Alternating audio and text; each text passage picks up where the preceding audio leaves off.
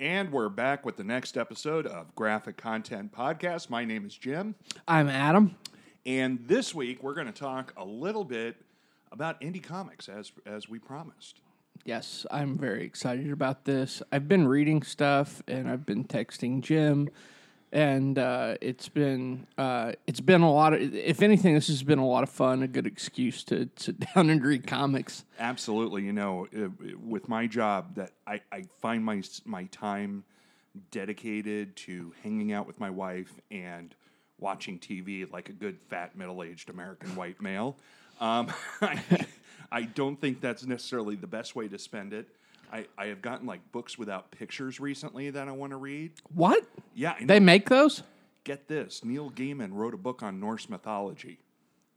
Wait, is that is that that one about gods, like American gods? No, this is his his nonfiction book of his readings of the Prose Edda of the actual Norse myths, like by Snorri Sturluson and all that stuff. I mean, going back to like the dawn of man. You're speaking another language right now to me. but it's incredible.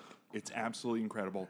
And as I might have mentioned before, I'm a bit of a Star Wars fan, so the final book in the Aftermath trilogy. oh, okay. You know, seeing how the alliance the, to restore the Republic, otherwise known as the Rebel Alliance, uh, finally put the nail in the Empire's coffin. Now, does this bridge between um, between episode uh, six and seven? It does actually. So, but this is what wraps up the Empire. It takes place, I want to say, six or seven years after Return of the Jedi. Okay. So it still takes some time. I mean, the war goes on. It just goes further and further downhill for the Empire, or does it? Now I've heard, uh, especially when the first book came out, I've heard mixed reviews. Oh, the first book was absolutely terrible. Okay. It was miserable. I mean, Yeah, that's were- that's the one I heard, and people were just crapping all over it. and and it deserved to be crapped on. I mean, with with all due respect to Chuck Wendig, um, he turned in the main storyline because it was peppered with um, um, interludes of various other characters and other things going on in the universe and furthering certain storylines.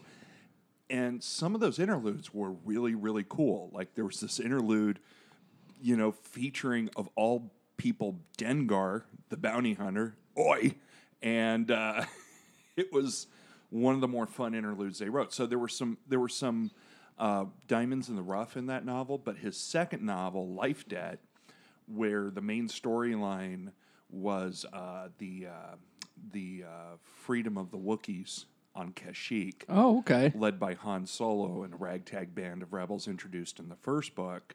Um, it was fantastic. So, Okay. So he just took he needed some time to get to get going. In, in all due respect, I mean that's a pretty heavy lift. Saying, Oh, absolutely. You know, uh, go ahead and uh, tell us how the war ended.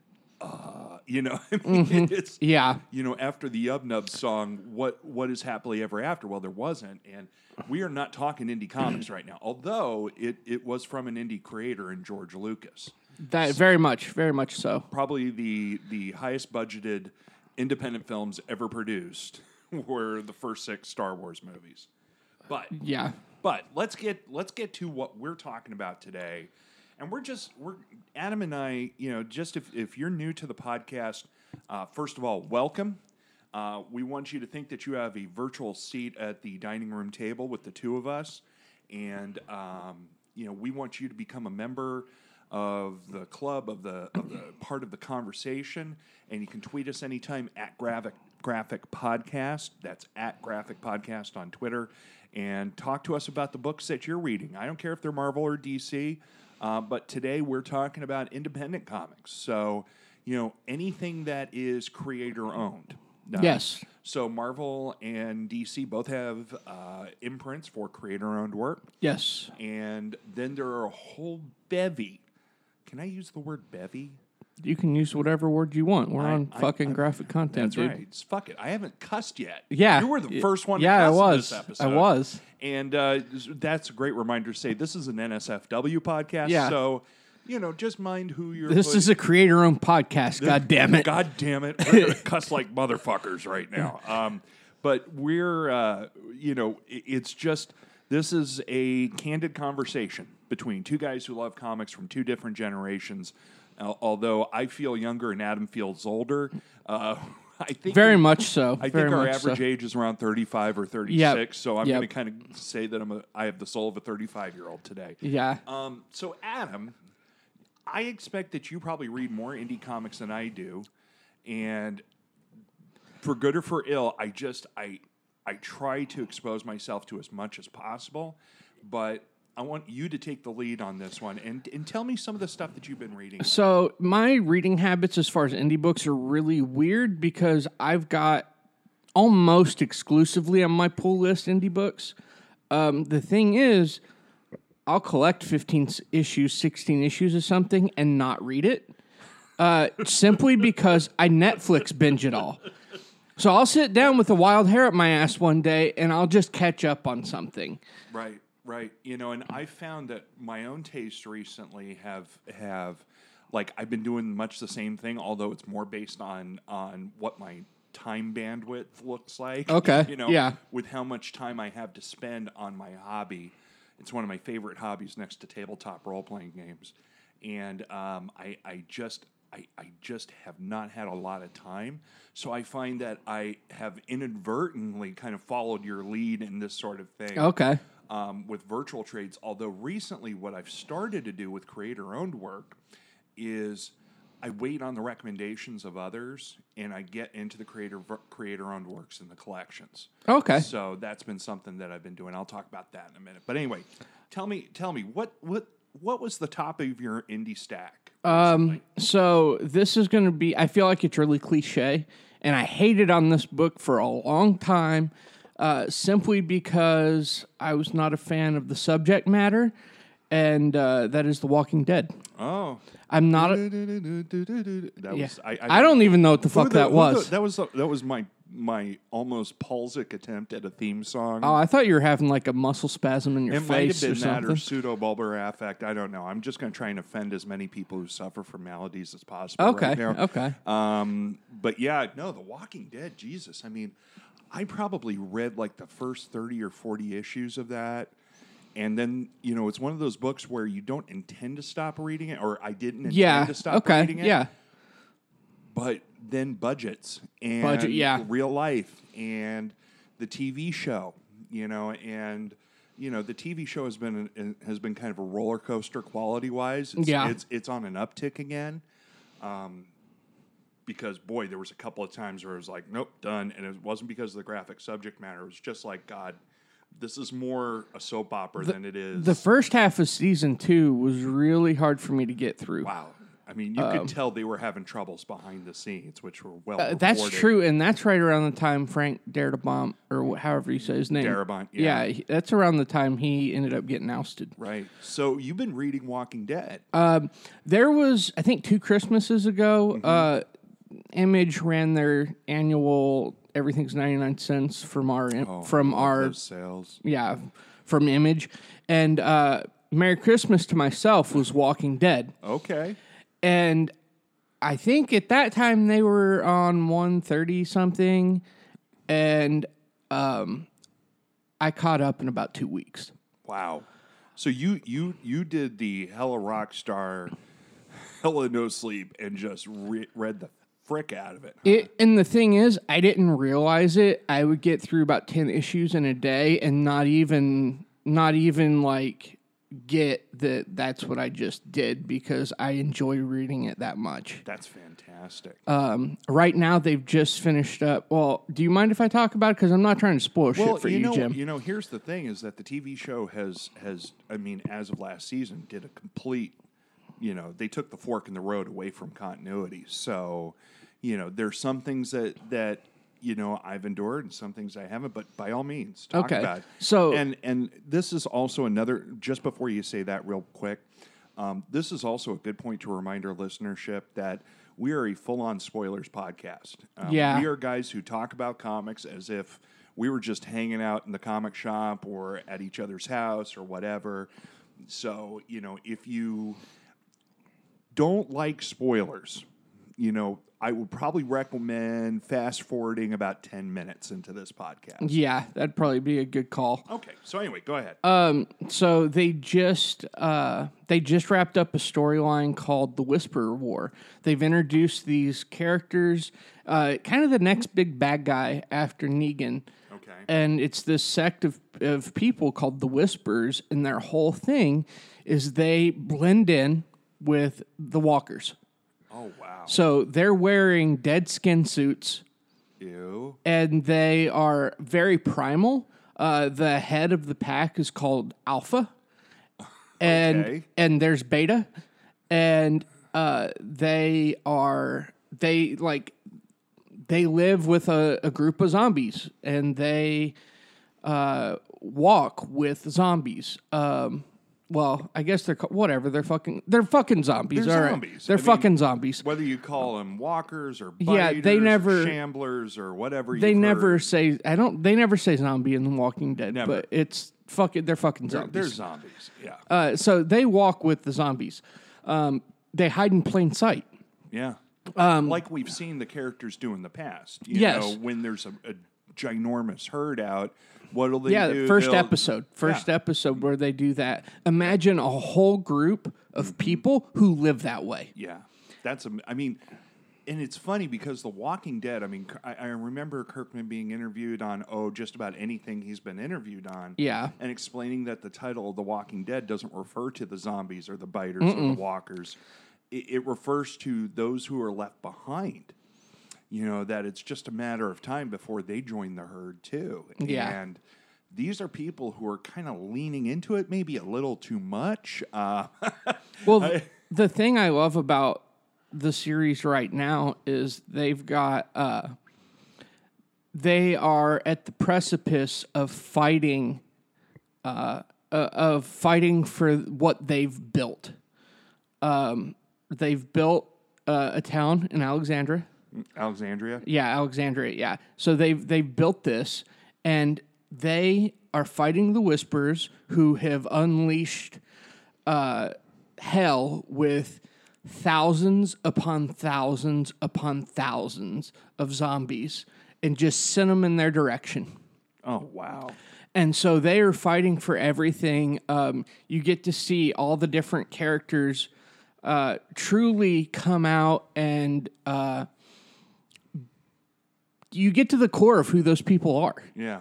Yeah. Uh, Eugene, I love him, and he his whole thing right now is I'm not contributing because he doesn't feel like because he's not out there on the front lines. He Right. feels that he's not contributing as much, so he's going hours upon hours with no sleep, uh, trying to build, trying to get ammunition made. Uh, I mean, he's busting his ass where he's at. right. You just saw uh, Hilltop uh, burn down Yeah. uh, where Carl's staying and where Maggie, Carl. yeah, where, where Carl's staying and Maggie lives. Uh, the Whispers came through and just ravaged it, Amazing. Um, and you get to see the team up uh, of Negan and Rick. And there's this moment in not the most recent issue because I haven't read it, but the issue before, where Negan and Rick are trapped in a house as all the thousands upon thousands of zombies are roaming around. And Negan just looks at him and said, What's the worst thing you've ever done? Hmm. And and of course Rick's I think instant response is either fuck you or fuck off. Right. Something along Right. those lines. And it was such a wonderful and genuine moment. And this whole storyline, and for those of you watching the show and haven't read the comics, you're gonna your head's gonna explode. But this is becoming Negan's redemption arc. That's amazing. That's because, I mean, just you know, and I'm really getting to know Re- Negan from the uh, from the TV show personally, just Yeah. because I fell off, and he and I can only assume from the comics, which has no barrier, you know, unlike Yeah. the TV show, that Negan is about as irredeemable a fucknut as there is in any medium. I mean, the guy is the guy's Hitler. I mean, he's pretty much on that level. Very much so. or you know, uh, or fuck, you know, I, I don't know, but he's just a terrible person. I mean, in in every possible combination of the way, but he's alive. So I can totally see Rick making that choice. And it doesn't spoil anything. I mean, for all we know, Jeffrey Dean Morgan's contract is for a season, and then he's going to have his head's brain brained Yeah. um, at the at the end of the current Yeah. season because they have made those divergences from the show, which I think is pretty ballsy. Absolutely, and and the show, honestly, the show is what got me into the the comic. Um, I For a lot of people, actually. yeah, and I watched. Uh, well, I remember I worked at Barnes and Noble in like 2009, Mm-hmm. and uh, people and I'd started. I read like the first couple of trades and kind of fell off, and and we'd have these morning meetings. What did what have you been reading? And I said, well, I'm reading this little book called The Walking Dead. It's about zombies, and they all kind of scoffed because it was a comic. Right. And now that's like their would- biggest selling graphic novel, and you have to live in a closet to not know what Walking Dead is. Guess who they did that uh, between 1998 and 2001? They did that to this guy. Yeah. you know. Yeah. So, um, but they don't scoff as much as they used to. I will Right. give them credit. Um, but yeah, it's one of their top sellers. I mean that that first thin trade for what is it 14.99? Yep. Um, I'll tell you what, you, you, you're going to wish that you bought the volume one omnibus, and so that you can have five. Was it five or six trade paperbacks? Something like it's up through it's one through forty eight. Yeah, and so I want to say it's six trade paperbacks, and holy crap! I mean, you can go through that shit really quickly, and and I know every every episode of the the show that comes on, I keep saying to myself, "Fuck, I'm gonna end up buying this one day." I mean, Yeah. I, am really considering considering getting into it. I mean, obviously, I have a variety of pursuits, but you know, I one of the one of the standouts to that um, to, to that uh, to, God, I can't. I just my brain. I mean, you can smell the methane, right? I mean, Yeah. that was a complete brain th- fart. Um, one of the things, I mean, I don't but- judge though. But besides the fact of um, why can't Kirkman, Yeah. um, whose writing is am- amazing? I mean, for There are times where I'm just I feel like, man, this guy's way too busy and he's just phoning it in and then he does shit like the Whisperer War where where and at first I was just kind of like, ah, I wish that, that this needs to ramp up and this needs to be the quality of my favorite story so lo- so far, All Out War. Yeah. And uh, the, what he does is is I feel like he tricks you by setting the pace Yeah. over a few issues and then just turns the knife. yeah, he's Uh, and then going and in it's amazing. and going in directions that you didn't think that he could possibly go Yeah. in. Um, you know, and somebody else that that now who's doing is Charlie Adlard still doing the art on that? Yeah, him and Stefano Gaudiano. Okay, great. And I'll tell you what, Charlie Adlard, one of the few pieces of original art that I own from Charlie Adlard is I think it was there was like a, a magic superhero crossover like 10, 15 years ago in the DC comics. Um, I think it was like Sentinels of Magic or something like that was the miniseries title. Anyway, I got a uh, a panel from that comic book of him drawing Doctor Fate, who is one of my Oh, wow. all time favorite comic book characters. And dude, what he did with that.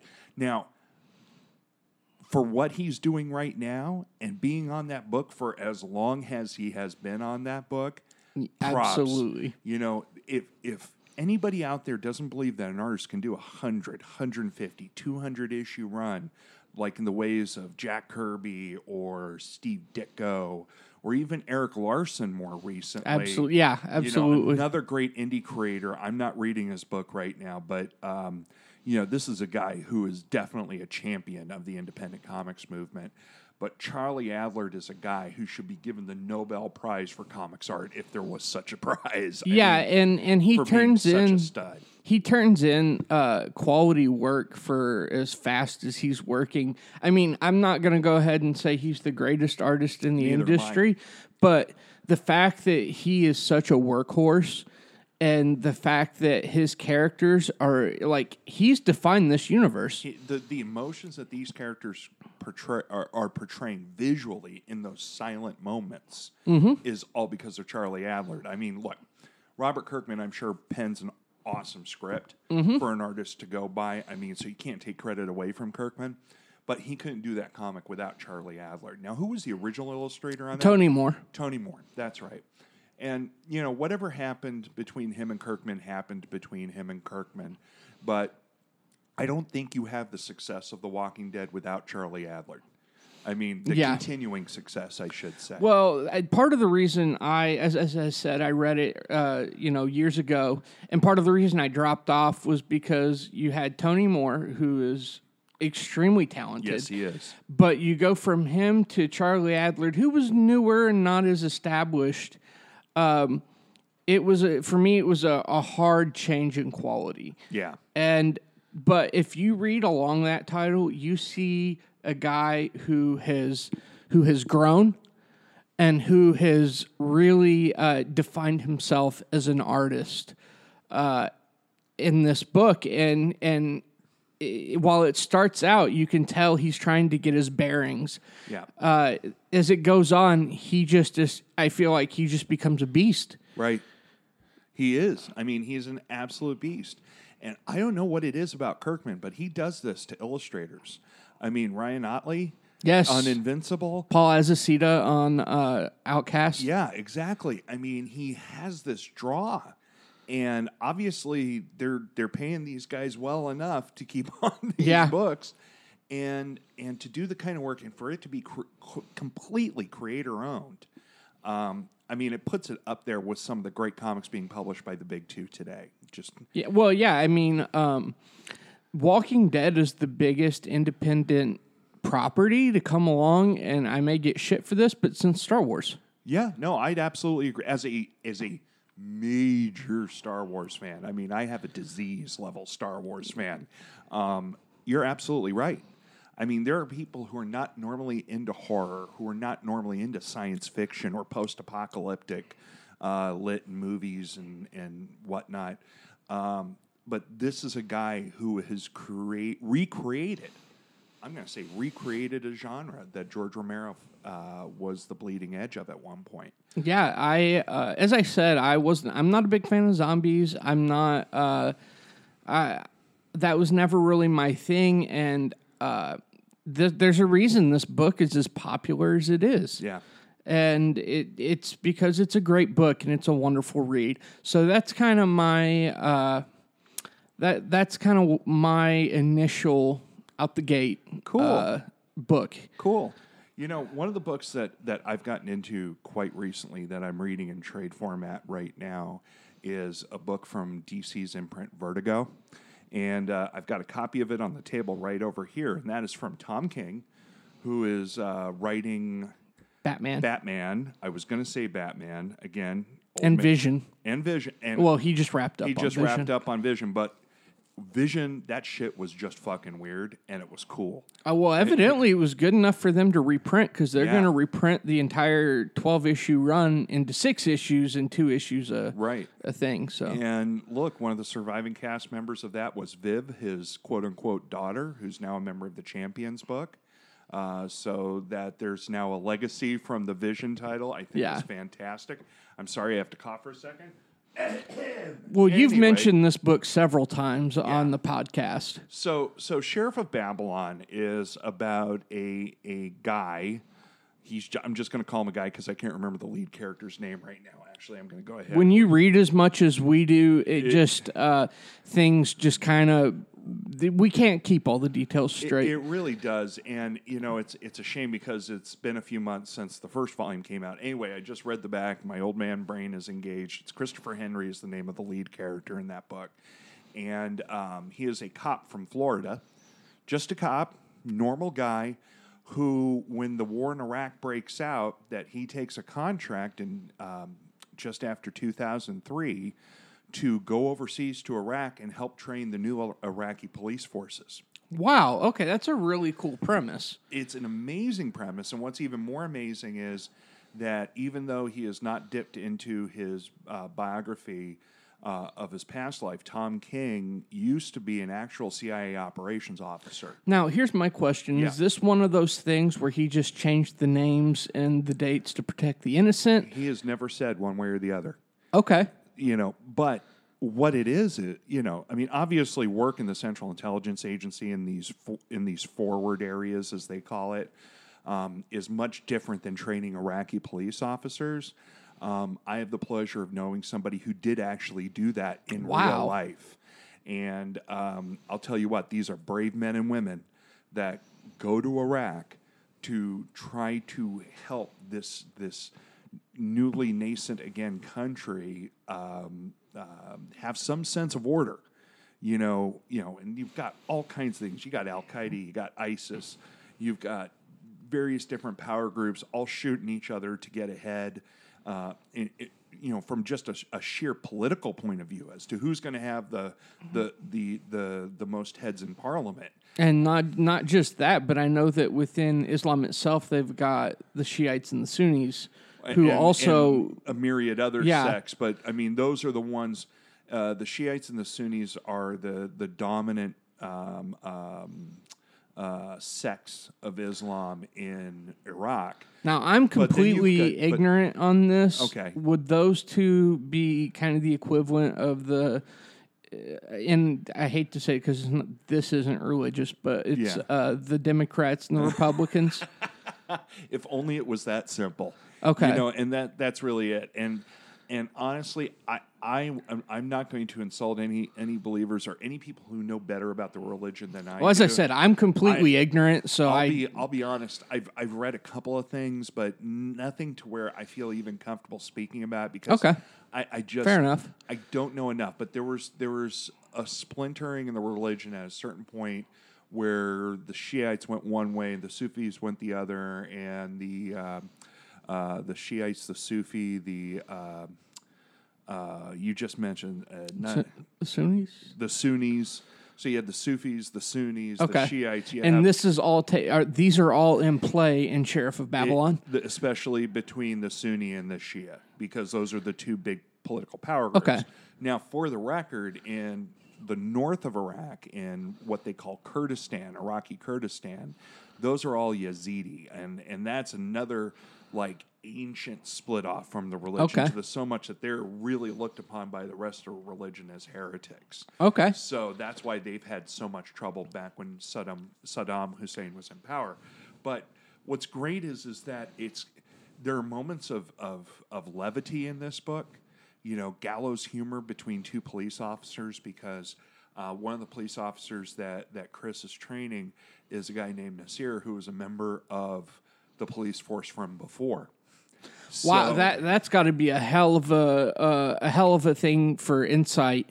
It is, but you know, of course, there's trust issues between the two. Oh, I there are flashbacks to Yeah. Nasir's past, as well as um, a political power broker named Sophia, who is this Iraqi woman who's who's educated abroad and lived abroad uh, until it came until Hussein uh, hung from the gallows, and then saw the power vacuum, and she's this cunning political operator that can. She's like a fixer who helps things get done for multiple people in this. And I'll tell you what, um, I think Tom King is one of those new writers in comics where, you know, again, this is a guy who served our nation in the most clandestine um, capacity ever. So, you know, I mean, not enough credit is given to these ops officers who are the ones on the ground gathering intelligence and really neutralizing bad guys. I don't know what he did. He, for all we know, for all I know, he was just a computer repairman. But he- Yeah. but to be in what they call the National Clandestine Service within the within CIA, um, my bet is he saw some shit. Yeah. And this is stuff that's informed by and the atmosphere of everything of these of these cops working for private military corporations or PMCs training these new Iraqi cops. They're all doing this on joint joint force bases or, or forward air bases. Um, and uh, so you get a sense of how the regular soldiers see them, you know, the racism, you get to of the Americans, the distrust of the Iraqis. Now I've been catching up with Tom King's Batman, Mm-hmm. and there's two issues in there. He works with Mitch Gerads, Oh, and I can only imagine. Uh, I've not got to read Sheriff of Babylon, but the chemistry they had in those two issues was amazing. Is that is that chemistry e- it's- evident in in Sheriff of Babylon? It's on every single page. And look, I- I'm going to be honest about my taste here. I read comics purely for escape. I don't read comics for a political opinion. I don't read comics to protest. I don't read the really edgy independent comics because I don't understand them as much. I fully admit it. I mean, I'm a kid who, who grew up on Teen Titans and X Men, as I've said in previous previous shows of ours. But this is a team that I would put in the. I mean, if once Sheriff of Babylon wraps up, this is one of those teams that you have to look at, like Claremont and Byrne on X Men. This is one of those teams Wow. that you have to look at, like like. Um, Oh God, what's one of the what's one of the more recent groups or Wolfman Perez or you know I was going to say uh, Snyder Capullo. Snyder Capullo on on the Court of Owls stuff. I mean, Tom King and Mitch Jarrett's or Garrett's. I don't know how you pronounce his last Sorry, name. So Mitch. if you're listening, Mitch, why don't you you know you can call us anytime. You know, hit us up on Twitter. I'll totally get your name right after we chat. Uh, maybe we'll have you on the show even. Um, desperate plea for, for yeah, I was going to say you're Somebody pay attention really to me. really putting yourself out there. No, uh, but yeah, I mean, their chemistry is absolutely phenomenal. And I'll tell you what, I discovered Mitch Gerads on another book. Um, it was the activity over an Image with him um, uh, uh, drawing scripts by Nathan Edmondson, who they, the two of them went off to do a pretty cool Punisher run after that at Marvel. Um, the activity was what should have been a television series. I mean, Okay. it, was. I don't know if you ever saw this old TV series that ran for four years called The Unit by David Mamet. Um, That sounds familiar. it had the guy from the Allstate commercials on it. Aren't you in good hands? Uh, Oh, okay. Um, Dennis Haysbert, and uh, he was the lead operator. It's about a, a four man brick of. Um, was this an Delta- FX series? No, it was on CBS Oh, okay. before CBS became all NCIS all the time, Yeah. and or practically that. Um, and it hey, was- they have the Big Bang Theory. okay, I, I can't even. that's, thanks everybody for tuning into graphic content. We're done now. Goodbye, asshole. Anyway, so uh, All right, I got a side note after you finish this Sure. on that. But but um, Mitch Gerads and Edmondson, I thought had a really great chemistry on that book, but that was unfortunately hampered by that really super saturated computer coloring that you saw Ah. saw in the the mid two thousands. I mean, it had its own definite unique look. Like everything was in night vision green half the time, um, and it, it, it was cool. But you, I read it for the stories, and then the characters were fantastically drawn.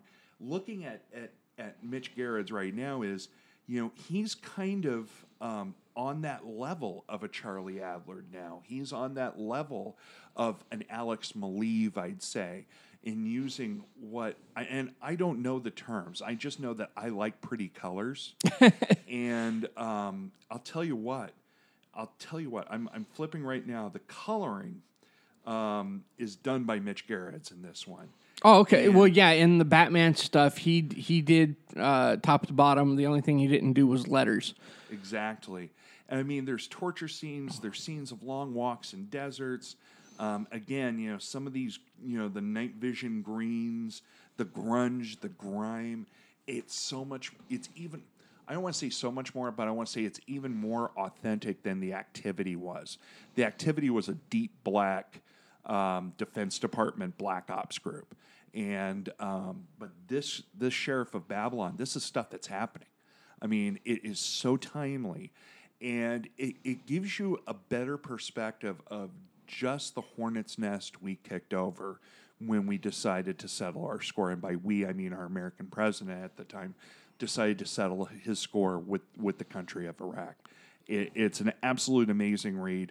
If you just like cop fiction, Okay. this is like a crime novel.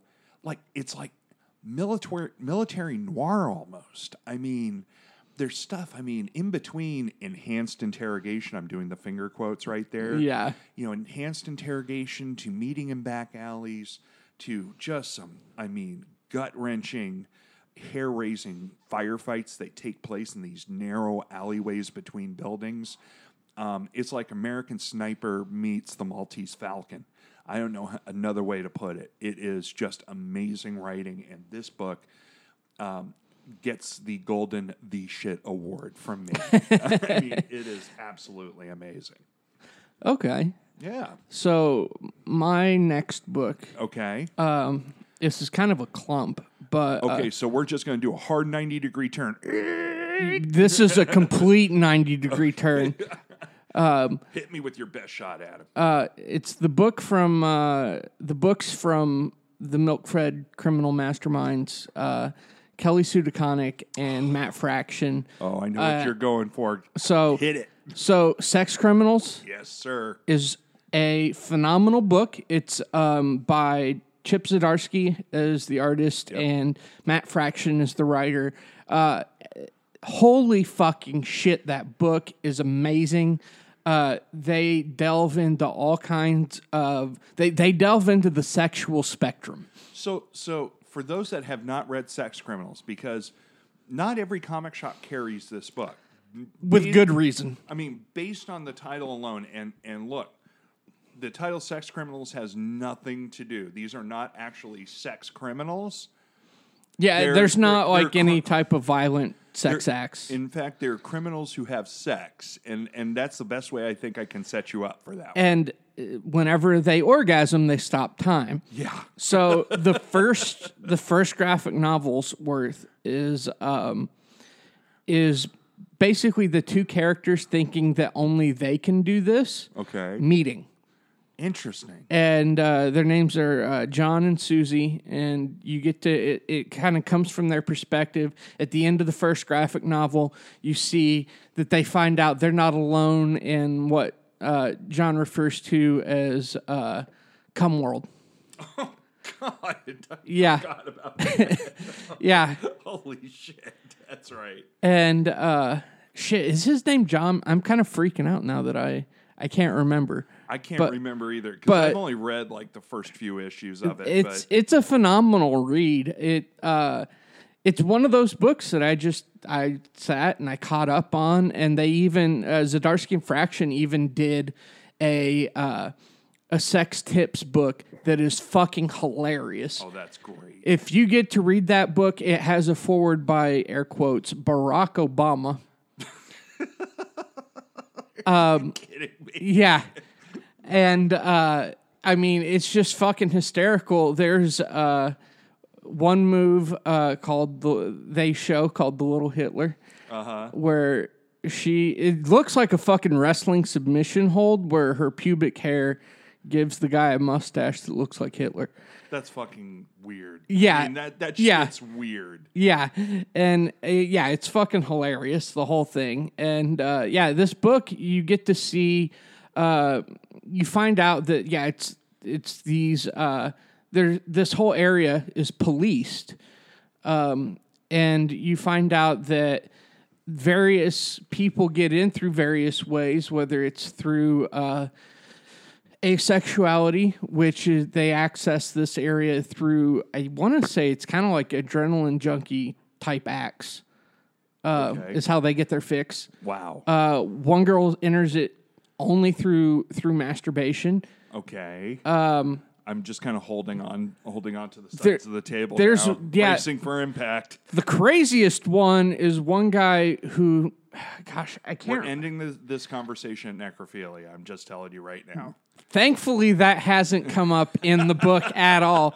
Although I, I want, I kind of want to see him bring up a bad guy that that's his thing. That would be a bad guy. Yeah, That would be a straight up because I had a friend who said, once you go to necromancy, you're a bad guy. Yeah.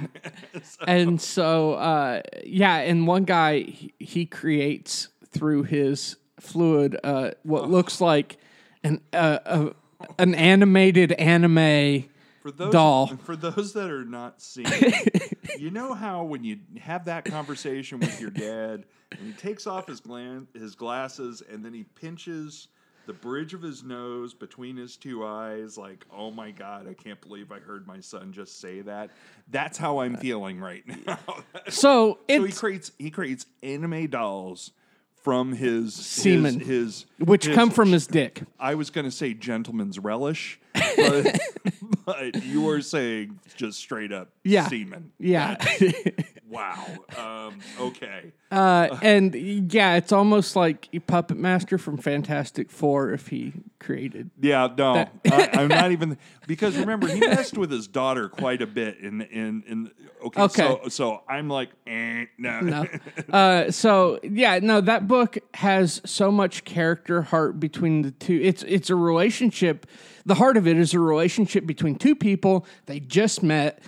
They know they have this power, and that's kind of what brings them together. Right. But it takes more than that to make a relationship. that's absolutely true. and um, you find out that the main guy uh, he has what's called uh, oppositional defiance disorder I've never even heard of that. and it's basically where you're inbred with this whole extreme fuck authority for no other reason than fuck authority Wow. and Okay. and he's had to really work on this to become a functioning member of society Wow. That explains a lot. and and yeah, I mean it's for no, and the thing is working in the schools that I work in, which pray to God none of my kids are listening to this from that I that I work with, but I've worked with kids like Remember, this. we have used your full name on the podcast. that is before, true. Well, so- yeah, there's this, and then I hope they never find my music, and and that's all my my full name. Uh, so uh, yeah, but and I've worked with kids like this where I could say, I could say, stick your finger in a light socket, and they won't do it, just simply because I told them to do it, or vice versa. Don't stick your finger in that light socket, and then it's like they lick their finger Yeah, first and then yeah. put it in there. Yeah, and it just depends on what the the thing is of the day, and so um, you find him trying to uh, figure out how I can how he can more or less control this, but at the same time, uh, he's trying to impress this girl who is trying to save her library. That she that has given her, given her so much purpose and joy, so they fucking rob a bank. Oh well, that, And- that sounds Well- positive. Yeah. So he, uh, and it's a bank he works at. so Oh, wow. that's his way of kind of trying to woo her. Okay. Um. So yeah, the book is is absolutely fucking crazy. They have uh, within the first and they're fucking crazy, waka waka. yeah, and uh, in the in the first, uh, I think issue three, they have a musical sequence where they all sing to "Fat Bottom Girls" by Queen. that's fucking amazing. and they and there's they because it's it's licensed matt fraction places caption bars over the caption bars of the music because they can't get the rights to it and he and in it he fanboys out that brian may got to read this that is amazing. um yeah I think I would fanboy the fuck out also Yeah. on that one. And then, um, gosh, there was another moment. I was oh, uh, so there's a moment in I in the later issues where you're reading, and these two characters, uh, Susie and this porn star Jasmine Saint Cocaine, uh, start arguing. Jasmine, St. yeah, yeah, Jasmine Saint Cocaine. so great. Uh, oh, they man. start arguing and Uh-huh. and and it cuts the argument stops Stop. Jasmine Saint cocaine. yeah Sorry. so the argument stops and it cuts to matt fraction and chip zdarsky What? yeah yeah like it cuts to the creators and you see They have a total Grant Morrison moment right there in the middle of the Exactly. Yeah. And so so they're sitting there and and Matt calls up Chip and basically talks about he's like, "Well, they're having this argument and it's really bland and you know here's how it's going to go." And uh, he's like, "I don't know what to do. What should we do to fill this time because it's like pretty boring and we all know how this argument's going to end." And Chip is they do all kinds of visual gags of Chip just being like, mm-hmm, and then he's like sipping a martini and like making faces at the reader. Okay. And and it was just brilliant. The the whole sequence was brilliant. So um, you need to anybody out there who's over the age of 18, um, get out of your prudish stance, open your mind and read this book. This book is batshit crazy. If you loved Fraction on Hawkeye, uh, Fraction and Aja's Hawkeye, which was one is one of the greatest Marvel Might- runs. which might as well have been an independent book. I mean, Absolutely. you know, really. That's the fr- it's. I didn't like Fraction's X Men, but I loved his Hawkeye, and I felt like his X Men was devoid of the personality that you get to see on Hawkeye, and he brings that same quirkiness, that same personality into a book with no barriers. wow, that just sounds amazing. And I'm And Chip Zdarsky is such a wonderful artist.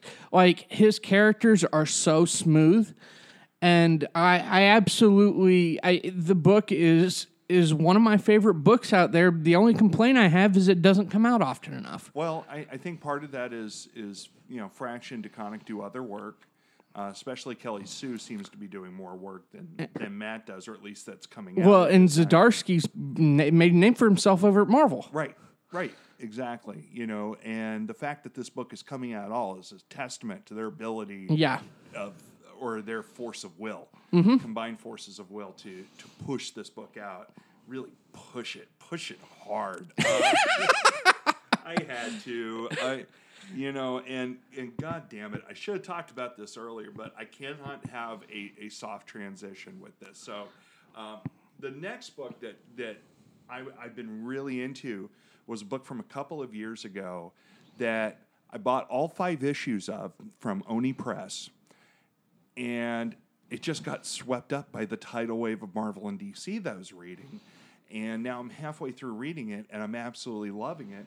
And this is the book that I teased about fans for Captain America the Winter Soldier, the, Okay. the film.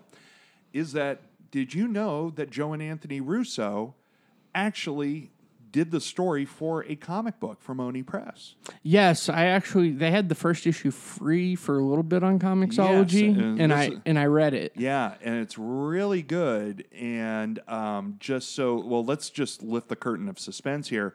Um, the book is called Ciudad, and uh, the story is by Joe and Anthony Russo. It's written by Ande Parks, um, indie darling Ande Parks, I should say. You know, Okay. he's done mostly indie stuff, I think. Well, he's an inker. He- definitely. and he's done a lot of mainstream inking. His his uh, I know I, I've always adored his work over Phil Hester. Oh yeah, and I mean this is, I think, his real first swing at bat for being a full-on scripter. And I, I'll be honest that I don't know the illustrator. I know I'm talking off mic here. Um, the you know I want to give the illustrator all due credit. Um, it's all in black and white art, pencil art by Fernando Leon Gonzalez, and um, I have no idea if uh, or what he is working on right now. But I'll tell you. I've never I've not heard of his work before outside of this book. and um, I'm sure he's done other work, and I, I hope you're listening. And if so, hit us up at Graphic Content or at Graphic Podcast. Um, I, I'm just You're just you're just I'm a whore. yeah. I was like, wow, I'm a whore. this is time number two. Yeah. But you know what's neat about comics is is that comics is a medium where you can do any kind of story you want. Obviously, we've talked about Hawkeye. Obviously, we talked about Star Wars. Obviously, we talked about two people who, when they fuck, they stop time and rob banks. Um, and this right here is an is a high budget '90s action movie. You know, it's like with a Schwarzenegger or Okay. a, a Schwarzenegger or a uh, Bruce Willis or even maybe a John Claude. I was about Van to say I think of Jean Claude Van Damme with the JCVD, but uh, which sounds like a venereal disease. It really does. It- you know, oh no, I've come down with JCVD and I sound Belgian all of a sudden.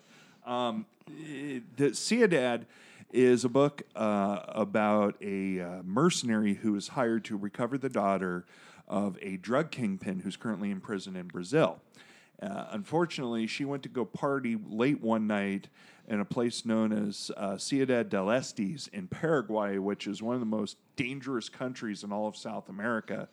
Uh, it's like Uruguay, but not not as as as Okay. as, as uh, civilized. I think is the best way to call Paraguay. Side note: Anthony Bourdain did an episode where a great great great uncle of his from France actually died in Paraguay. wow. Yeah.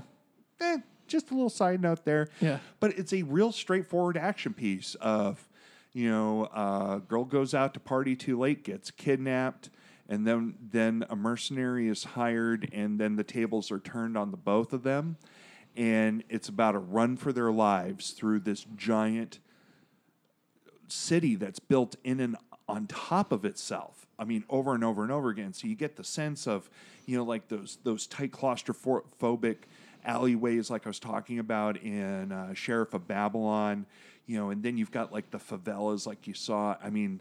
Um, there, there are plenty of movies in it, but the one that comes to mind is the uh, Edward Norton Incredible Hulk movie, where they did the foot chase through the favelas. and Oh, hills okay, of- yeah. of Brazil, which was the one of the best parts of that movie. Honestly, that's I'm not even gonna lie. It's my favorite MCU movie. Well, there you go. I mean, I, I thought you So- I thought you could not sequelize Hulk, the Ang Lee Hulk, because it was just a, a colossal pile. But uh, God bless Ed Norton for kind of uh, another, Ang Lee did a Hulk movie. Yeah, Ang Lee did a Hul- he did the Hulk before I don't. the Edward Norton. I don't Hulk think. movie. I don't think that's accurate because in the world I live in, there's only one. There's only. I mean, Bill Bixby was Hulk, but yeah, Edward Norton was Hulk. Or Mark Ruffalo for that matter. Yeah, that's true too. you know, Yeah. as much as you know. Anyway, we could get off on a. I don't want to diverge. You know, Yeah, we're yeah. giving these indie books a thing here, but I'll tell you what. You know, um, when I don't get to play video games often enough, but my video games uh, steer towards first-person shooters. I mean, right now I'm playing this sort of superhero sci-fi ma- Overwatch? ma- yeah, ma- uh, Overwatch. It's kind of a mashup. But before that, it was all Battlefield all- 4 all the time. And is this kind of along like this could be a video game of uh, FPS? Yeah, absolutely. This could be this could be a video game. This could be a film. The, you know, a low budget indie action movie that makes way too much money at the box office. I mean, this is this is something where I wonder if the Ruf- Russos have that have this story in their back pocket for Hollywood, for after they're done with the MCU to to do something maybe a little bit smaller. Because they're doing this little film called The Infinity War. I don't know. if Oh yeah, heard. isn't that the one where they have like everybody in the MCU it's, ever? It's like the longest day of superhero movies. You know, Yeah, where the okay. longest day had like John Wayne, Henry Fonda, Richard Burton, and every other movie star of the fifties and sixties was in it. Yeah. um, it's going to be like every other movie actor from the two thousands that even had a cameo in the MCU will be Yeah, in the Infinity Jesus. War. I think it will have a combined budget of the first two X Men movies. what the Um, fuck? I mean, it's going to be ridiculous. I mean, for crying out loud, they're going to have Thanos punching people in the. Well, know- here's the thing. Yeah. They and this is another side note. yeah, They felt like Age of Ultron was a. It didn't do as well for them as they wanted it to. I guess because two billion dollars was not enough money for them. well, it, it did. How are they ta- after that? How are they going and taking this risk? I, I don't remember how how uh, the exact amount, but I want to say that Age of Ultron did north of seven hundred and fifty million dollars domestic. Okay, and just to put that into context, like the Force Awakens, which is the top grossing movie in in domestic box domestic U.S. box office, did nine hundred eighty six million. So it was like two hundred and thirty million dollars away. well, I was thinking Avengers did literally a billion dollars It in did, domestic. but not domestic. no. Not No, it was domestic? combined, Okay. It was combined domestic and Okay. international. But you know, it it it did not underperform financially. I mean, I think you can make a lot of cases for that film. God, this is super side note, but you can we can you know what we should talk about talk movies some some episode, but that, yeah, that'd be good. that could be fun. And um, but you know, with this, this is this is something that I I kind of want to see the Russos do because the Russos talk about over indexing. They went from directing community episodes to directing Captain America: The Winter Soldier. Well, that was their big break. I mean, you want to talk about? I mean, that's the big break of big breaks. Then they did the even more ambitious Captain America: Civil War. Which that might, I think that got more notoriety than Age of Ultron. Yeah. I mean, I love that movie. I mean, that 17 minute fight sequence at the airport. I mean, I never thought I was going to see a superhero civil war on the big screen. That that movie was uh, so much better than the comic. It, oh, well, yeah. I mean, it, it wasn't the comic. That's the thing. They just lifted the title. I Yeah. mean, and the idea of superhuman registration, but everything else was its Yeah. own story. And, you know, I want to see the Russos' Infinity War. I want to see them if they're directing the Avengers movie after that. I want to see that too. But you know what I want to see even more? I want to see range. I want to see spectrum from from uh, the Russo brothers. And you feel like this book gives them that? I think it does, and and if not them as the uh, the directors on this, maybe as the executive producers of a film, or even maybe as a short run TV series on like an FX or an HBO or something like that. I mean, th- these characters are rich, and it's not even the lead characters that are rich; it's the scumbags who are pur- pursuing them from two different sides. Mm, the mm. politics of this are amazing. Now, here's the thing: we're talking creator-owned comics. Yes, we are. Is where does Ande Parks fit into that, and where does the the artist fit into that? Well, that's an interesting point. I don't know. But I do know. Well, let's see if it's on the first page here.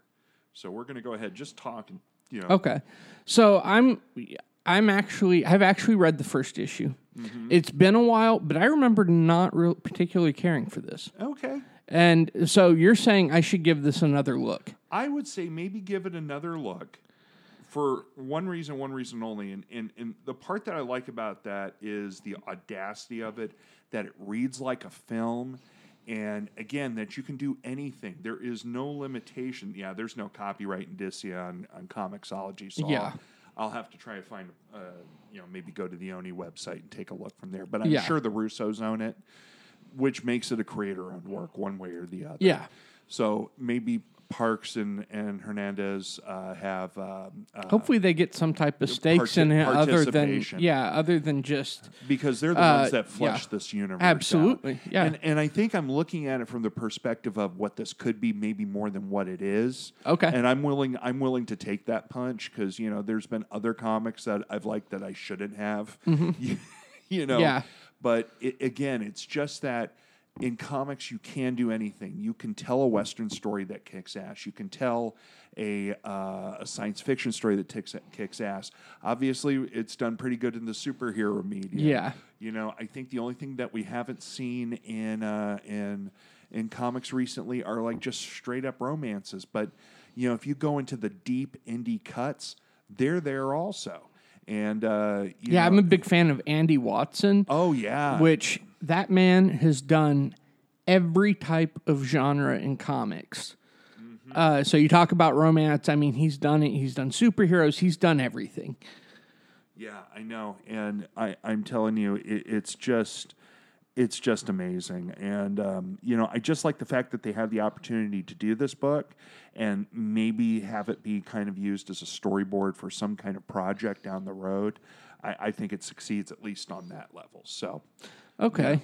So do we got time for one more book, Jim? I think for each of us, we have time for one more book. Okay, so as I brought up, first off, uh, going back to Big Bang Theory. Okay. So I'm working at the com. Please don't call me the geologist from Big Bang Theory. The people at work think for that I look just like Brian Posehn, and it kills me. You're Yeah, not. You're not telling me that, right? No, that has nothing to do okay, with I'm this. sorry. I was having a little So, flashback. so this guy comes into the comic shop I'm at. That I'm uh, the comic grapevine. I'm I'm helping. I think I'm running it. Yeah, I'm running it for the day. There's uh he. I order Pizza Hut, and the guy that comes in to deliver my lunch, he looks at me and he just says, "This comic shop's exactly like the Big Bang Theory." Oh boy. To which I instantly wanted him to step outside and spontaneously combust, or for him to just get mugged by a bunch of tweakers. Like, Or maybe like the baseball furies from the Warriors movie. Or yeah, something. I was just like, man, you can go. F- Hut, come out and play. uh, yeah, I was. Yeah, I, I wanted that guy to, to. He wasn't my regular delivery guy either. or a throat punch. and yeah, I just wanted him to get hurt, and because because I was like, I don't even know you, and you're gonna fucking insult me like that because this is hey, the only thing that this has in common with the Big Bang Theory is fucking. It's a comic book shop. Yeah. It's a shop that carries comics. There's nothing about it that is even remotely similar. I wish we had doctors on on our pool uh, doing our regular pool. Uh, well, as in like doc people with doctorates because they would spend a shit ton of money. Uh, but yeah, so no, I wanted. Yeah, I had that experience. Oh boy. Anyway, Oh boy, that's Yeah. just terrible, dude. yeah, yeah. You know, and as a former proprietor of a comic book store, anytime I mention that to somebody, I know I know that I'm an immediately comfortable company if the Big Bang Theory is not the initial reference. yeah. You oh know. my god. Fu- yeah, fuck that show. Uh, Yeah, I mean, uh, I I, ha- I had a friend who's no longer with us who had very very nasty things that not even I can repeat about that show. But I'll tell and it- he didn't. Wow, wow. Yeah, and and he he was the nicest guy. and he didn't and dave did it and this was our friend dave and um, dave didn't hate anybody but there were things that dave did in fact hate And this- that was one of 'em? big bang theory was definitely one of them nice. so Uh, anyway so so how does this how does this uh Okay, segue into it doesn't at all. oh okay, Okay. that, that, that's a that good was just story. a side note. you know what? Um, welcome to the old man society. I Yeah. think you, you've officially become an old man with that kind of that kind of si- uh, sidetrack there. Yeah. So anyway, Um, well, I, I have a hard time thinking old men are going to read the next book I'm bringing up. um, so, as I said, the milk fed, milk fed criminal masterminds uh, are putting out some great stuff, uh, Uh-huh. and so we're going to go to uh, M- Miss, uh, uh, yeah, Mister Kelly Sue DeConnick's Uh-huh. uh, spouse. yes. Uh, and that's uh, yeah, that is Kelly Sue DeConnick herself. Yeah. Uh, she is an amazing writer. yes, she is. And so she is putting out a book right now called Bitch Planet. okay. And I was there at the the Image Expo where they announced Bitch Planet and Sex Criminals, and both times I scoffed Yeah. because I was like, "Really, you're going for shock value?" No, I should have been punched in the mouth. And, no, and full disclosure, uh, you can do a full on mouth punch after we're done recording. I, I have never even read Bitch Planet, and I love Kelly Sue DeConnick. So tell me why I should be punched into the mouth. Okay, so this book is it's a it starts off as a women in prison pastiche, uh, like a '70s women's prison book uh, uprising. For your girls' showers. Um, but here's the thing, though: it's all told from a feminist perspective, where the the reason they're put into this prison is because they are not compliant with the male ideals of society. really? Yeah. So, uh, and and the whole thing is like all the the the male figures are called fathers, Okay. Um, and anybody that that supports women having any type of independent thought that does not please men, they're looked upon. They're looked down upon. Wow. And um, so it it's very much that meets the longest yard because they're Okay. because the lead character uh, Kamau she uh, is tasked with putting together a a team to play a game called Megaton. Okay. And at first, she's kind of like, fuck you guys and fuck the fact that you want to just put us in a spotlight to make yourselves rich because it's very much a guards versus inmates thing. Right. And um, one of the other inmates gets wind of this and basically says, It's so much more than that.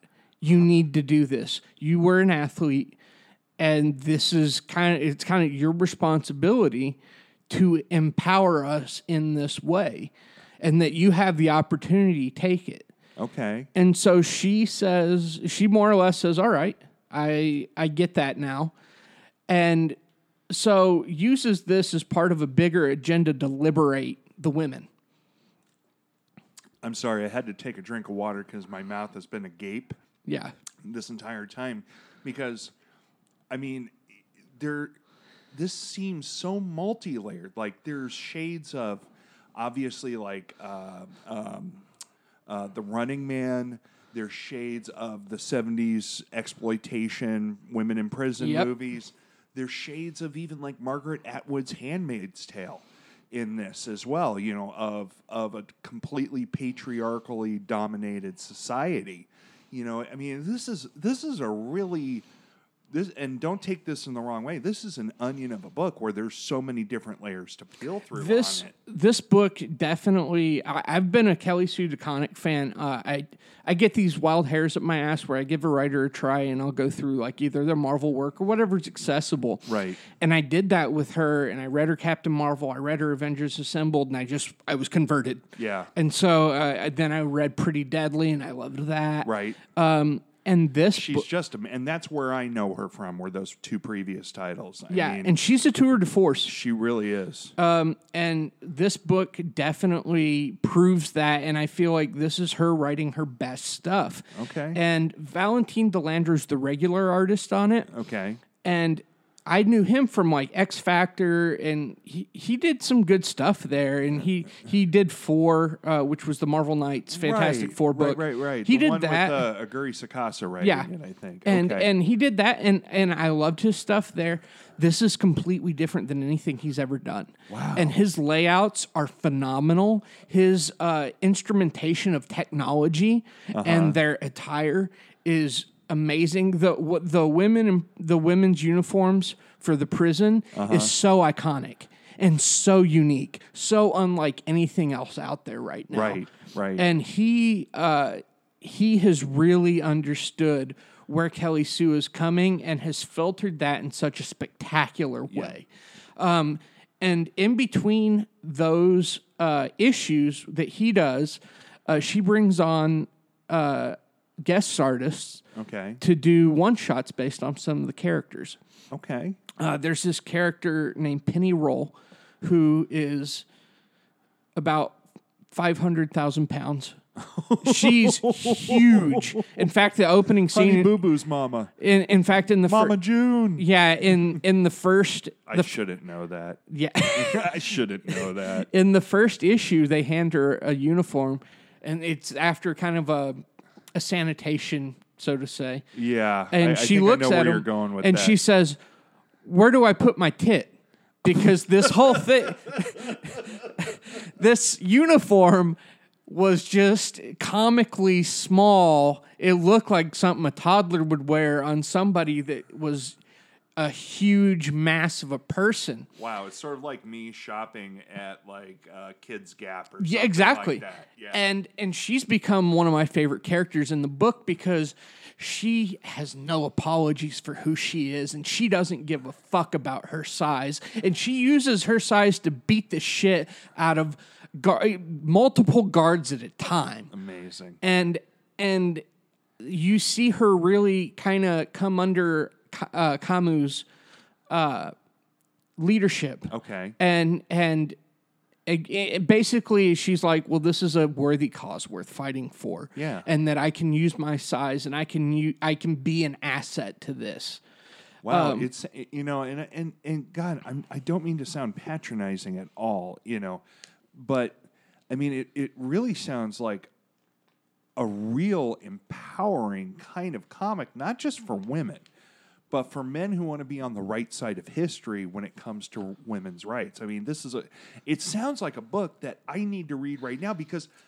I love kick ass stories. I love balls to the wall action. I love politics and this has all those things Yeah. they even in, introduce one character who's an architect and he has i think two or three daughters he has a wife and his family is essentially made up of women and he loves them so much and supports the uh he supports that they can do what they want to do he is rational in this society He is a man of of great character. Absolutely, and and it almost reminds you of somebody during World War II who was a, a Jewish sympathizer. Okay.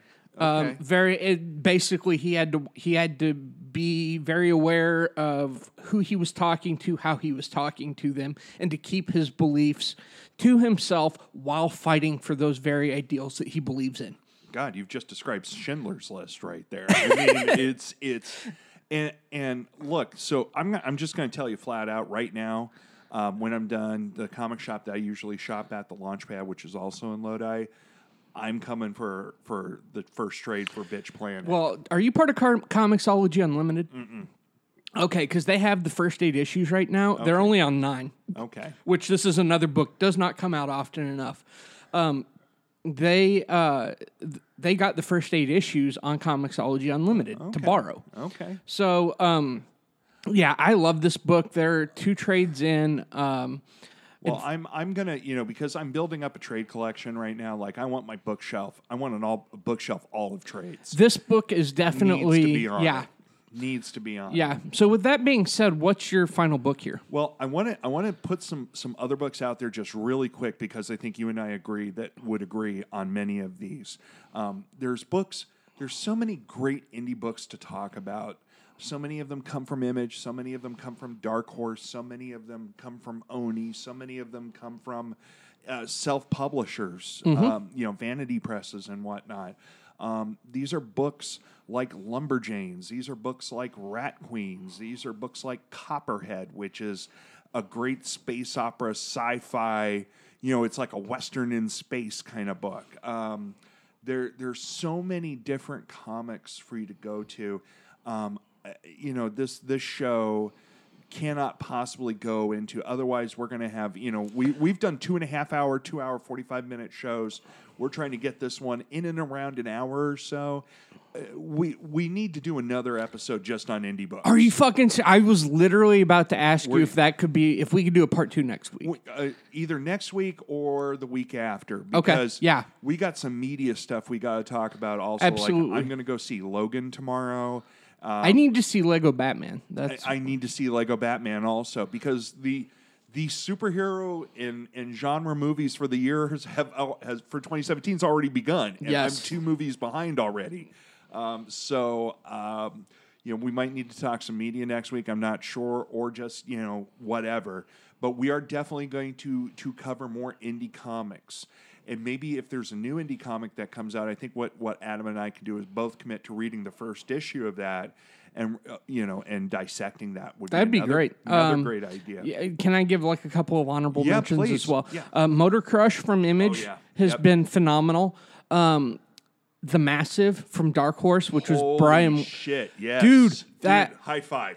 Yes, I- That's the shit. that book is fucking incredible. I had the single issues and I hadn't read them, and then Brian Wood had a sale over Christmas with the hardcovers Yes. all signed, and I sat down one day and opened the hardcovers, and I, I read.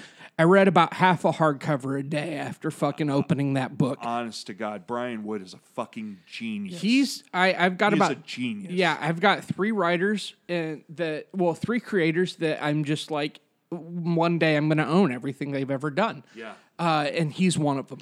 One other one that I want to get into before my one of my favorite um, books, and this is just another quick honorable mention. I think I might have brought it up to you before, and that is um, I fell in love with the art of an Italian artist by the name of Francesco Francavilla on So. Afterlife with Archie, which is a book I never thought I would read in a million years. Mm-hmm. Um, and I started reading that book, and I'm like, oh my God, Archie can be anything, including a TV show on the CW. Uh, they did not pay me to say that. Um, but he was he is such a phenomenal illustrator but you know how i like my superheroes right Yes. he did this this series over at Dark Horse Comics, and if you are a Batman fan, if you are a fan of the Shadow, if you are a fan of Oh, I know exactly where you- you're going I- with this. I- the Black Beetle is like it's like this. They take okay, you know those hard case crime novels Mm-hmm. with the painted salacious. You know, it's like. You know, she's gone too far, and he's going to make sure she pays for it. Kind of covers yeah. this rich, luscious, painted color and all of that.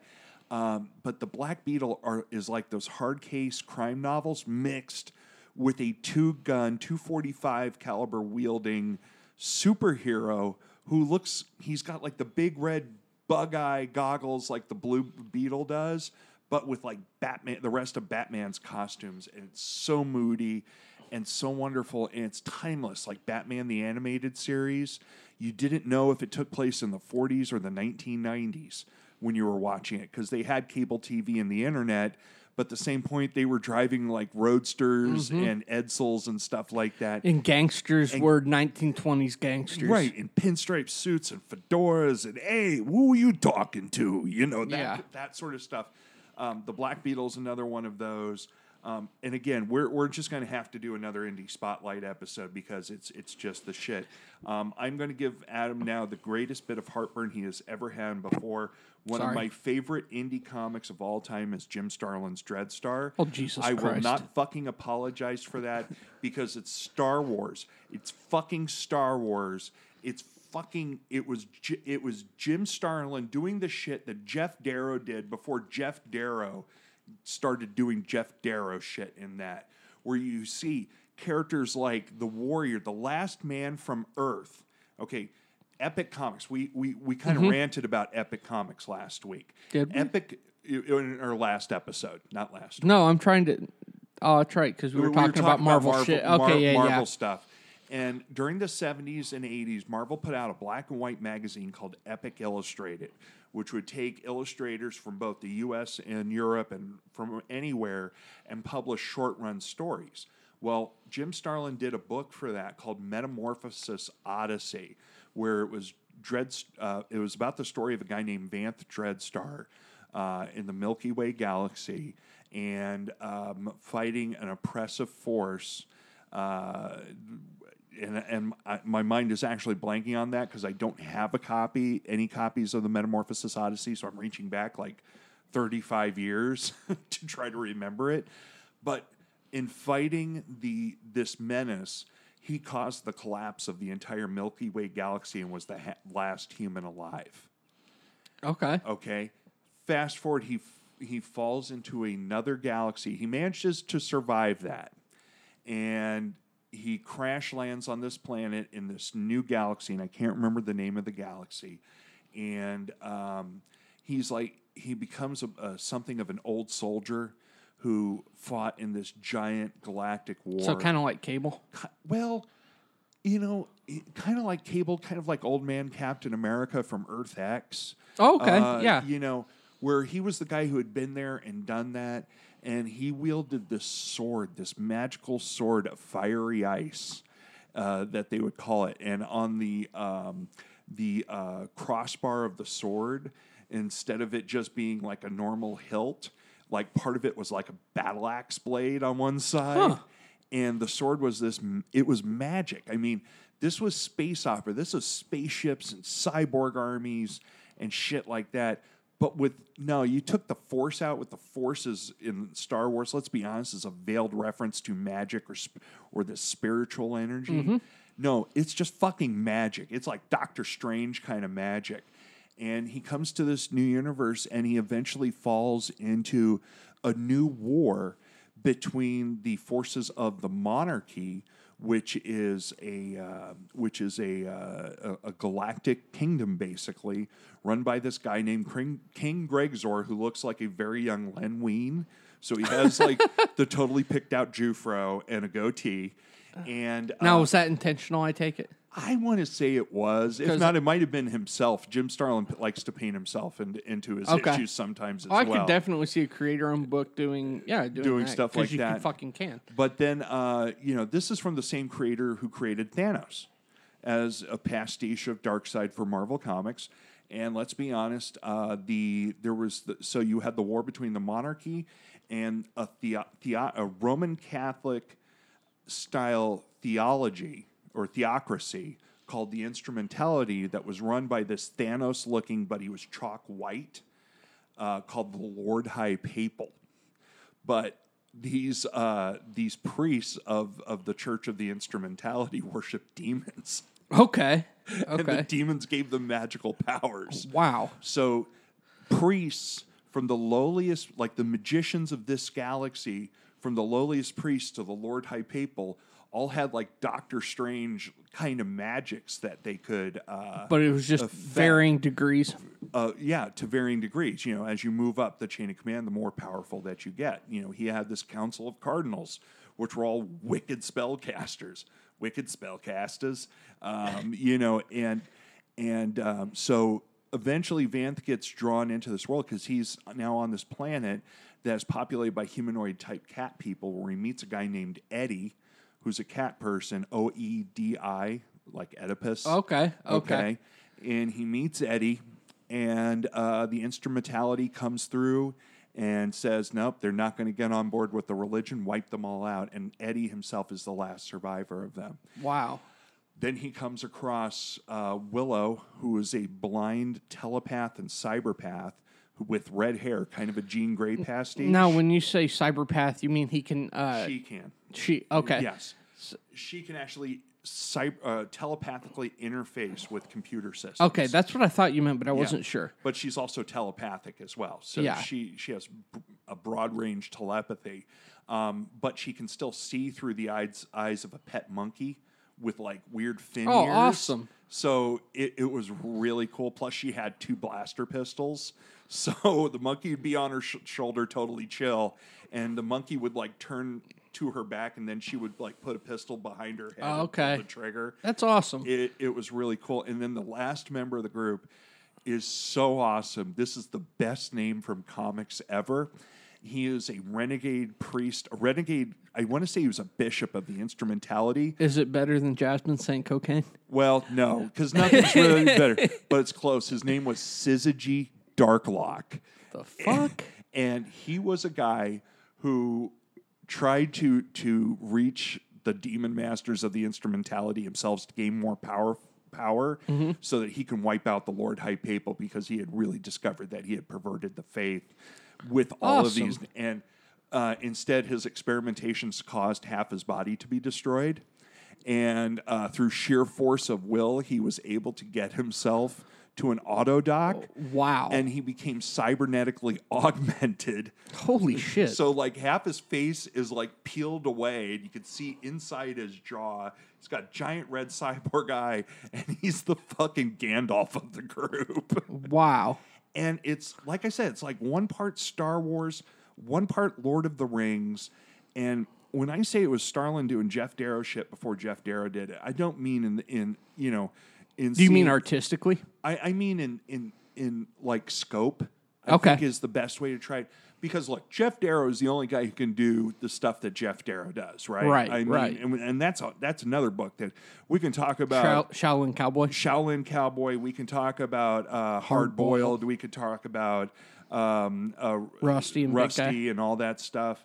Uh, Big Guy and Rusty, the boy robot. Um, you know, so we can go into all that. His his um, uh, uh, collaborations with Frank Miller, but there was a comic book cover, and I don't remember which issue it was of Dreadstar, but I want to say it was like towards the end because like he takes the fight from the first issue of Dreadstar to the twelfth issue of Dreadstar, and then the rest of the series takes place after the fight against the instrumentality. How many? How long did this go?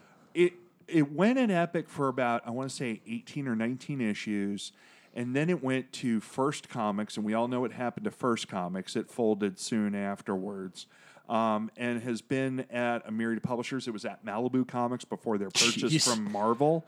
Um, what's funny is is that one of the big I want to say it was Fox has recently picked up the movie rights to do a Dreadstar movie, but there was this cover of Vanth Dreadstar and Syzygy Darklock back to back, and the monarchy had an army of cyborgs.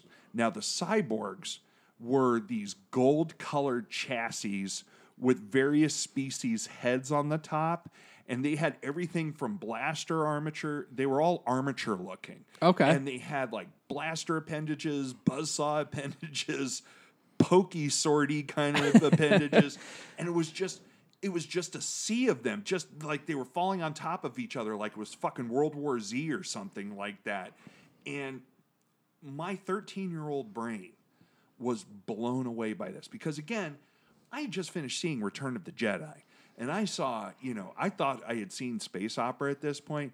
Nah fuck that. Jim starlin's dread i mean i love star wars and i, I mean star wars is practically my religion right now but jesus christ this was jim starlin at the height of his power and just i mean just mind-blowing shit and the Lord High Papal was a bone chilling kind of villain.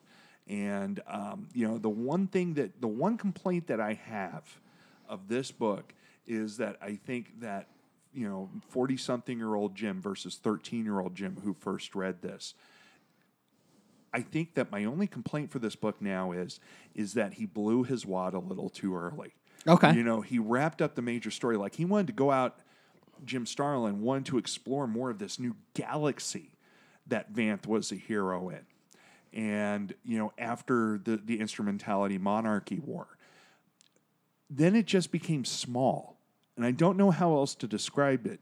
You know, it's it's he decided to put an end to the Lord High Papal, and it became something. So there's there's So it goes from this epic scope to more of a character focus. Exactly, and it, it the character focus is where it kind of fell apart. You can go. You can go forward. It's hard to. It's, It- it, it- takes a lot more talent to go backward, and you're not always going to pull it off. And and that's my only complaint. Now, that's not to say that there's not a future for this title. I mean, Peter David wrote the the series when it was at Malibu for a short time.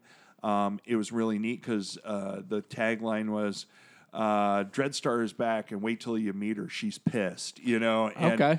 And it was like the daughter of Vanth Dreadstar. Oh, nice. You know, and there there's been attempts at at resurrecting the character several times. Is it over at Dynamite right now? I think it, it was actually no, it, it was rebooted or re excuse me, recollected by IDW. Okay. and they did a lavish uh, reformatting and recoloring of the book. They're good Um, like that. They are Uh, awesome. They did that with Starjammers. They did that with the Mac. oh shit, Starjammers, dude! Oh my god, that's another book I want to talk about one day. That's one of those I've never got to read it, but I always wanted to. Not just the Claremont Cockrum Starjammers, but the Warren Ellis Carlos Pacheco Starjammers was amazeballs. But um, I love space operas. And uh, Maybe I'm not thinking of Starjammers. I'm thinking of oh, you might mean, are you thinking of like Walt Simonson yes, Star that's Slammers? That's what I'm thinking of. Star, Star Slammers. Slammers is the shit. Too. That That's they didn't recolor. Yeah, they didn't recolor Starjammers. It was Star was Star Slammers. Slammers, was yeah. what they recolored. Yeah, I, I because they've done those creator editions where it, they repackage the art from another company. Mm-hmm. Yeah. and they can publish them, you know, with agreement and Yeah. Mm-hmm. all that. And I would love to see, you know, Dave Cockrum's Starjammers miniseries repackaged and given the lavish treatment. Yeah. But that's but yeah, it was Walt Simonson and Star Star Slammers, another great indie uh, creator-owned book Mm-hmm. from back in the day. So uh, you know, anyway, so Dreadstar, that's my monologue on Dreadstar. I know you're not a Jim Starlin fan, but dude, that's that's what Well, I'd be willing to take a flip through it and, and check it out. Uh, So, d- does it still hold up for you, being something from that age, and especially looking at it through the lens you did? Yeah, you know, and, and I just I finished reading it again not too long ago, and I got to be honest, it really does hold up for me if you look at it as a product of its times. I use that same argument. Sometimes I can do that. Sometimes I can't. Yeah. It depends on what it is. Well, you know, to me, it, it came out in the same time as New Teen Titans. And I was just on an 80s nostalgia kick. And I mean, I just bought a ton of, of recollected editions of 80s comics like, like New Teen Titans, uh, the Ostrander Suicide Squad, uh, and then these two Dreadstar volumes. And I'll tell you, you know, the Dreadstar volumes as, as a his, in historical context. And again, if you look at this as a book that was done in the mid 80s, you know, 30 something years ago. When creator owned comics was not the thing to do. And Marvel, God bless them, they were ahead of the curve when it came to giving uh, their creators working in their their their bullpen, you know, an outlet for creator-owned stuff through Oh, their yeah. Epic Epic Comics line. Yeah, didn't they introduce uh, Star Lord in the Epic Comic stuff? No, not nec- not really. They they um, did that in. Uh, he started in the black and white comics. That's what. Okay, that's what I was thinking I of. want to say it was Marvel Premiere. I don't remember. There were so many different because like there was Marvel Premiere and uh, Bizarre Adventures were the two black and white comics I remember. Besides uh, the Savage Hulk and the Savage Sword of Conan. Um, but yeah, he started out there with much more convoluted origin than they gave him in the Okay. movie. Movie does it so much better. Yeah, yeah. So, but yeah, uh, you know, and and I get the criticism of Starlin. I mean, I really, really. Well, you're talking about my first uh, exposure to Starlin uh, was Infinity. What was it? Infinity Gaunt. Yeah, Yeah, Infinity, Gaunt- Gauntlet, him and Ron Lim. Oh God, yeah, that piece of shit. And then, uh, and then my next exposure to him was Death of the New Gods. Right, and Death of the New Gods. And and here's my problem with Death of the New Gods, okay? And I, I think I've said so before on a previous show that I am a fan of the New Gods. I am a fan of Jack Kirby. I mean, give me I mean, if I could powder Jack Kirby and snort a giant pile of it like Al Pacino at the end of Scarface, I totally would. And um, the thing the thing with Death of the New Gods was is that I don't know what the fuck Dan DiDio was thinking because they have this whole thing that they blow up. I mean, they they're doing like um, Well, don't they like introduce the source and some cra- like Well- the the the fact that it's like contained into something? Yeah, there was something like that, but here's the problem is is that it was a fairly straightforward and basic New Gods story.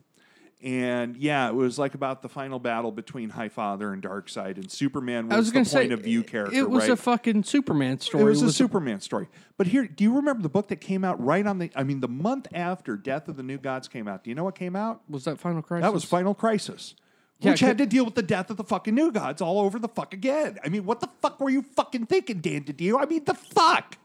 Yeah, no, that. I mean, come on, dude. I mean, sorry, I'm spitting on the microphone. Well, right I just I remember that whole thing because because again that's my introduction to Starlin, and that was the clusterfuck of them trying to lead up to a Grant Morrison because they story, did the countdown to Final Crisis, and you can't lead up to a Grant Morrison story unless it's done by fucking Grant Morrison. and even Grant Morrison couldn't sync up and and and and lead up to a Grant Morrison story because he was doing Batman R.I.P. at the same point, which if you could, I think the Final Crisis uh, trade that they have out now combines like the the related aspects The 701, 702. exactly into the Final Crisis trade.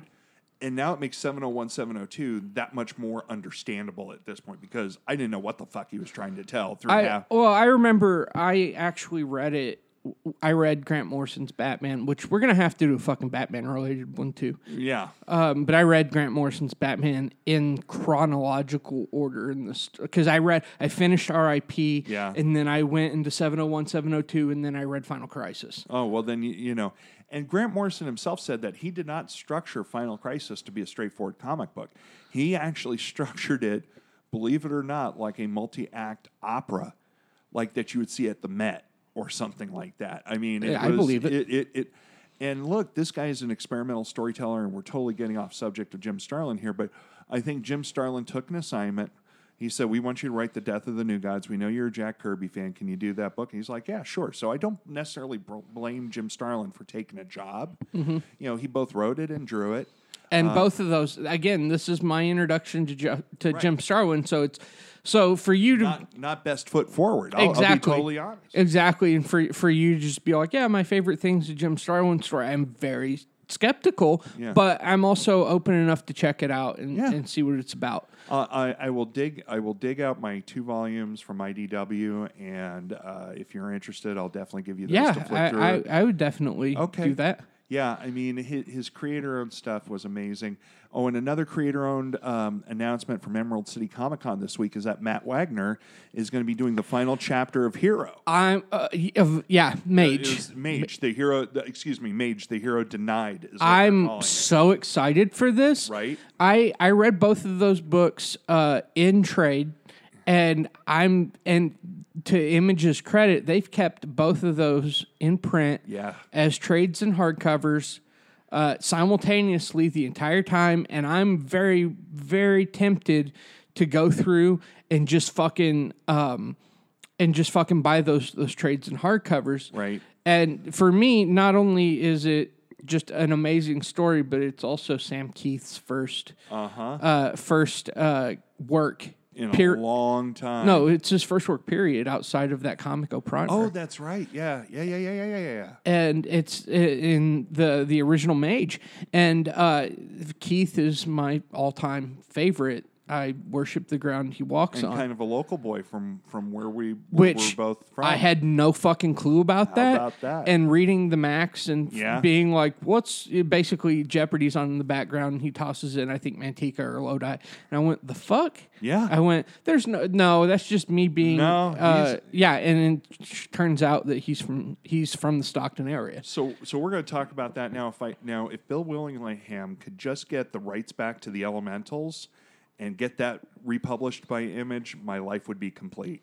I'm just saying. Have you ever read Bill Willingham's Elementals? Honestly, I think I own the first thirty some odd Good. issues, Then- then that's but I've not need. read it. then you need to read it. I mean, that should be your ne- one of your. Part of it projects. was because I wanted to go through and get like Justice Machine and get like Oh, all, yeah. all the shit. I basically wanted to complete the entire epic before I went out and read it. Yeah, no, that's that's actually a good bit, but especially those for again first twelve issues are fucking magic in the elementals. So look, how about we do this? We're going to actually do another episode on indie comics, whether it's the next one or a couple episodes down. We've got so much stuff coming through the pipe. As you can, we're just bantering right off the top of our head, and I mean it's just indie book, indie book. At, at- at this point, if we don't stop, we're not going to have anything left to cover Yeah. in the next one we want So, to do. yeah. So, hey, um, like I said before, I, I know I was being kind of uh, whorish about it, but seriously, we'd love to hear from you.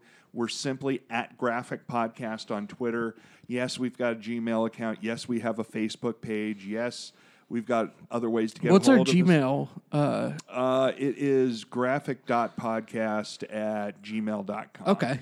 But honestly, the best way to get a hold of us is on Twitter. Yeah. You can either DM us or just mention us in a tweet, and we will respond. So, um, Adam, where can the kids find you on your personal internet? so my personal internet is Adam S. Messinger, uh, M E S S I N G E R. Okay. And uh, you can find me Twitter, Facebook. My Facebook fan page isn't very active. That's the only thing like I, I use for Facebook. It might be the Walking Dead of Facebook pages, really. I mean, no, because that would imply it's very popular, uh, which it is. I it is not. It's a wasteland. then I will say it's like um, the zombie planet of. There we of- go. Of uh, anyway, I'm, Yeah. I'm going to stop the analogies now. But yeah, so th- there's that. You can find me uh, almost uh, Instagram, you name it. You can find me anywhere at Adam S. Messinger. Sure. You can find me at Jim Mason on Facebook. That's where I do the most of my uh, my uh, uh, tweets wi- or tweets on. Facebook. You're tweeting on Facebook? It's amazing you can actually do that. Uh, no, but I do a lot of internet postings on Facebook, um, both of the geeky variety and of the political variety. If you're interested in in, in kind of lefty uh, dialogue of, of how, how the new administration's working out so far, um, it's a lot of me hitting my head up against an internet version of a brick wall. So that's Facebook, uh, Twitter. Uh, I promise I'm going to become more active on it because really it's just like Facebook but without the sidebars. So I'm going to get on. I'm going to get on the tweets and twits and, and Do it. Twitter some more. That's where I spend my primary time, so I'd love to see you on there more. I will definitely do that. Uh, you know, one more project that I'm going to be pimping is is that uh, I have a regular tabletop RPG gaming group, and uh, we're going to start recording the the new upcoming, or I should say, upcoming uh, Star Trek Adventures RPG, which will be coming out by around Gen Con, which is usually late August. Uh, they're doing a living play test, and I have a monthly group that gets together for that. And just so Wow. it just so happens that uh, we will, you know, we have a monthly group. So, and they release one adventure a month, which will help determine what the meta plot. And they're actually going to drop a meta plot into the rules uh, section, which Oh, will help cool. help give it a little bit more character away from the television series and films. So uh, we're participating in that, and then we're going to have a Star Trek campaign that starts after that. So Is it, it what timeline is it set in? the uh, oh, this one is in the original series. Okay. It's the original series, but with a female captain. Oh, nice. owns it. Rachel is fantastic. So um, we missed the we missed having mics up for the uh, first adventure, but we're definitely going to have mics up for the second adventure for that one, and we'll post that up on the feed as well. Oh, cool. So we'll call that graphic content on Star Trek Adventures. Okay. And um, you know, we're just looking forward. We've got a lot of plans. We're trying to dump a lot. Dump. We're trying to put a lot of material in the can first, and then we're going to release this out on a regular basis. And for all those that are listening, thank you so much. We appreciate Yes. your support. Adam, it's always a pleasure. to Absolutely, same, Jim. it, it's I just have fun talking comics. I don't Yeah. get a chance to talk comics like I used to, and uh, I can't wait to talk comics with you at Graphic Content. So for Adam, I'm Jim, and Adam's going to say Go read a comic. later.